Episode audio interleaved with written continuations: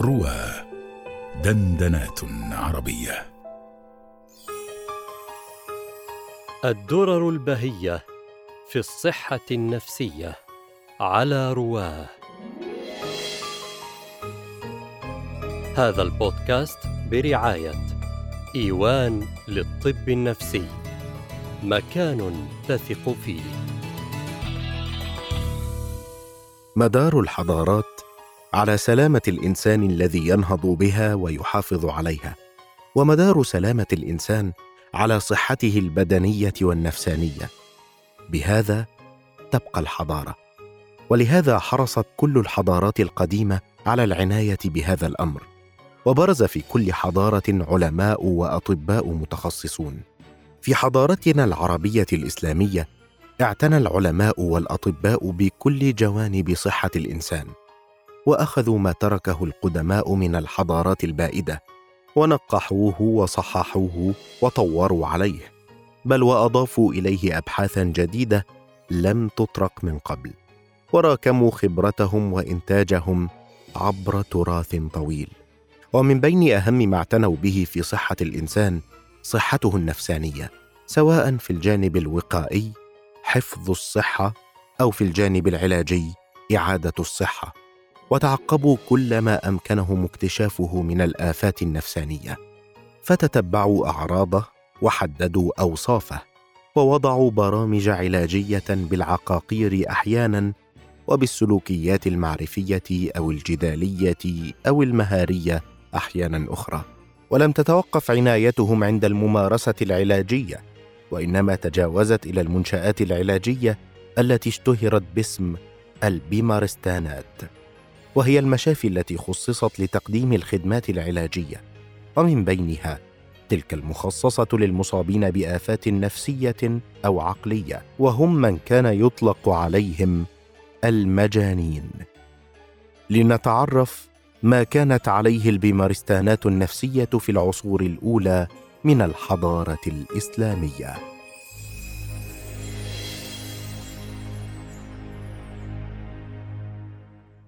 من بين المشافي المتخصصة كبيمارستان النساء وبيمارستان الجذام كان هناك بيمارستان المجانين وهو المخصص لأصحاب الأمراض العقلية والعصبية وقد بدأ الأمر في العصر الأموي. إذ وجدت أولاً غرف خاصة وأقسام داخل البيمارستانات العامة ولاحقاً في العصر العباسي تطور الأمر وأنشئت بيمارستانات كبيرة خاصة بالمجانين. حيث وجد بمارستان خاص وكبير للمجانين في جنوب بغداد في الطريق إلى المدينة. وأحياناً كان العباسيون يفردون بيوتاً خاصة لهم في البيمارستانات الكبرى. وكان أكثر الغرف عليها شبابيك من الحديد. فالبيمارستان العضدي مثلاً كان به قسم كبير للمجانين. وعرف عن هذه البيمارستان أنه كان بداخله سلاسل حديدية. ومثل هذه البيمارستانات تقسم إلى قسمين أحدهما للرجال وآخر للنساء. والنساء في مثل هذه البيمارستانات تلبس أحسن الثياب ويوضع لهن أفضل الطعام والعطور وهكذا الرجال. كانت العادة في البيمارستانات أن تبنى بالقرب من المساجد وذلك كي يستأنس المرضى بصوت الأذان وتطمئن نفوسهم. وكان المؤذنون في هذه المساجد يؤذنون في السحر وفي الفجر مدة قبل الميعاد لكي يخففوا عن المرضى الذين اضجرهم السهر. ولذا كان يصرف على هؤلاء المؤذنين من وقف البيمارستان. وكان المعيار الأساسي في البيمارستان توفير عناية خاصة وعلاج يتميز بالراحة والإنسانية. وقد كتب الوزير علي بن عيسى الجراح إلى متولي الوقف الذي ينفق منه على البيمارستانات قائلاً: يجب أن يدفأ المرضى والممررون بالأغطية والكسوة والفخ، ويقام لهم القوت ويصل إليهم العلاج. وقد روى ابن خلكان في وفيات الأعيان أن أبا جعفر المنصور المتوفى عام 132 للهجرة الموافق عام 749 للميلاد كان أول خليفة عباسي حث على إنشاء البيمارستانات وأنشأ بيمارستانا للعميان ودارا للأيتام والقواعد وخصص مكانا خاصا للمجانين يتلقون فيه العلاج فعمل على استقدام جورجوريوس الطبيب الفارسي المشهور واهتم بمثل هذه الأعمال من استقطاب للأطباء ثم اهتم بالناحية الصحية والنفسية العامة.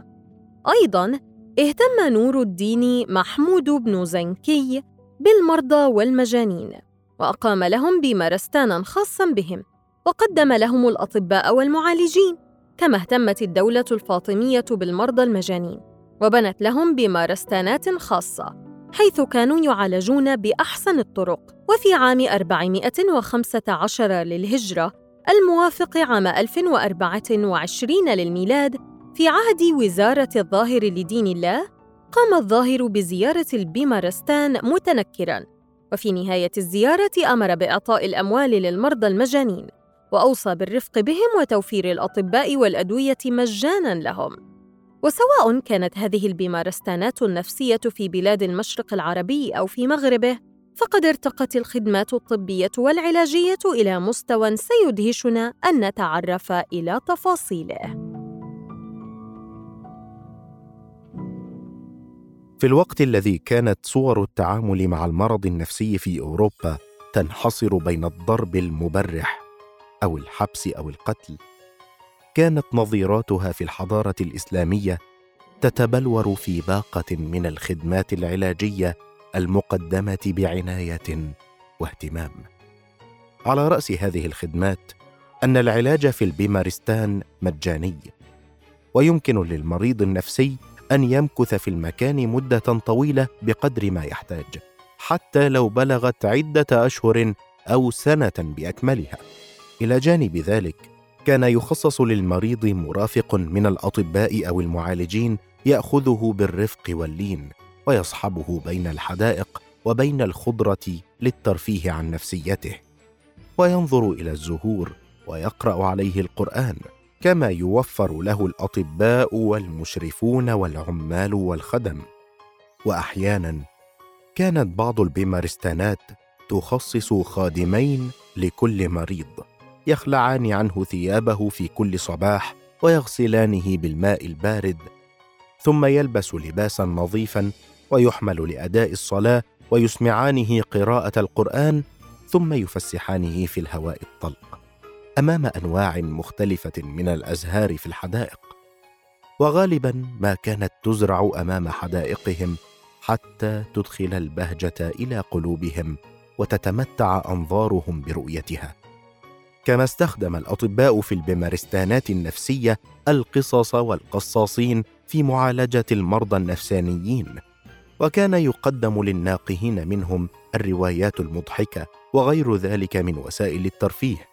بغرض التخفيف عن المرضى آلامهم وأسقامهم وعالجوا كثيرا من أنواع الأمراض العصبية مثل مرض اللقوة والشذر والدوار والرعشة والشقيقة والصرع والتشنج والكزاز والملنخوليا ونشوءها وماهيتها وكيفيتها ودرجاتها. وعرف عن هؤلاء الأطباء عملهم في البيمارستانات لمدة طويلة تتجاوز ثلاثين عاما أحيانا مما أكسبهم خبرة واسعة وجعلهم على دراية وخبرة علمية واسعة بعملهم. ومن أجل دفع الأمراض الوهمية والأصوات النفسية والصدمات عن المرضى النفسيين استخدم الأطباء لهم الموسيقى والأصوات الجميلة لتهدئتهم وللترفيه عنهم والتخفيف من مشكلاتهم. وجاء هذا بعدما أدركه الأطباء من تأثير الموسيقى على نفس الإنسان وأعصابه وفائدتها في الأمراض العقلية. فكتب ابن ماسويه الخوزي في هذا الموضوع كما كتب به ابن الهيثم وأبو بركات هبة الله بن ملكة رسالة في هذا الموضوع عنوانها في العقل وماهيته. كان الاهتمام الأول لأطبائنا قديما الراحة النفسية للمرضى وكانت البيمارستانات هي الميدان العملي لتطبيقاتهم النظرية في هذا المجال.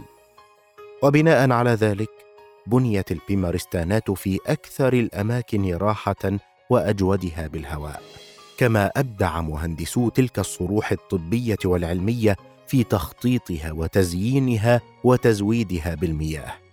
لقد كان الترفيه عن المرضى بالصوت الحسن في الغناء من أكثر الطرق العلاجية شيوعا في بمارستانات حلب على سبيل المثال لأن القائمين على العمل فيها كانوا يرون أن الصوت الحسن عندما يسري في الجسم والعروق فهو يصفي الدم وينمي النفس ويريح الأبدان. كما يعمل على تخفيف الحركات بالسماع فيعلل به المريض ويشغله عما به من الألم والتفكير حتى موسيقى المياه. لم يغفلها الأطباء العرب في العديد من البيمارستانات العربية. ففي كل جناح من أجنحة المرضى في البيمارستان الأزغوني مثلا نرى بحيرة ماء إضافة إلى السلسبيل في الإيوان الشمالي. وجميع هذه البحيرات كانت مزودة بنوافير ذات رؤوس متعددة الثقوب تعطي أنغاما مختلفة في كل وقت من النهار بحسب توزع الماء في هذه الثقوب. لقد كانت المشافي النفسية من أبرز الجهود الطبية الرائدة في الحضارة العربية الإسلامية سواء على مستوى العناية السياسية والتخصص المهني أو على مستوى العمران والتخطيط أو على مستوى التنظير الطبي والتطبيق العملي أو على مستوى الخدمات العلاجية المقدمة بعناية واهتمام صادقين.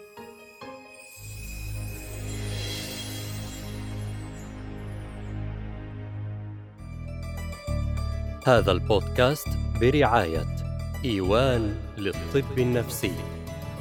مكان تثق فيه.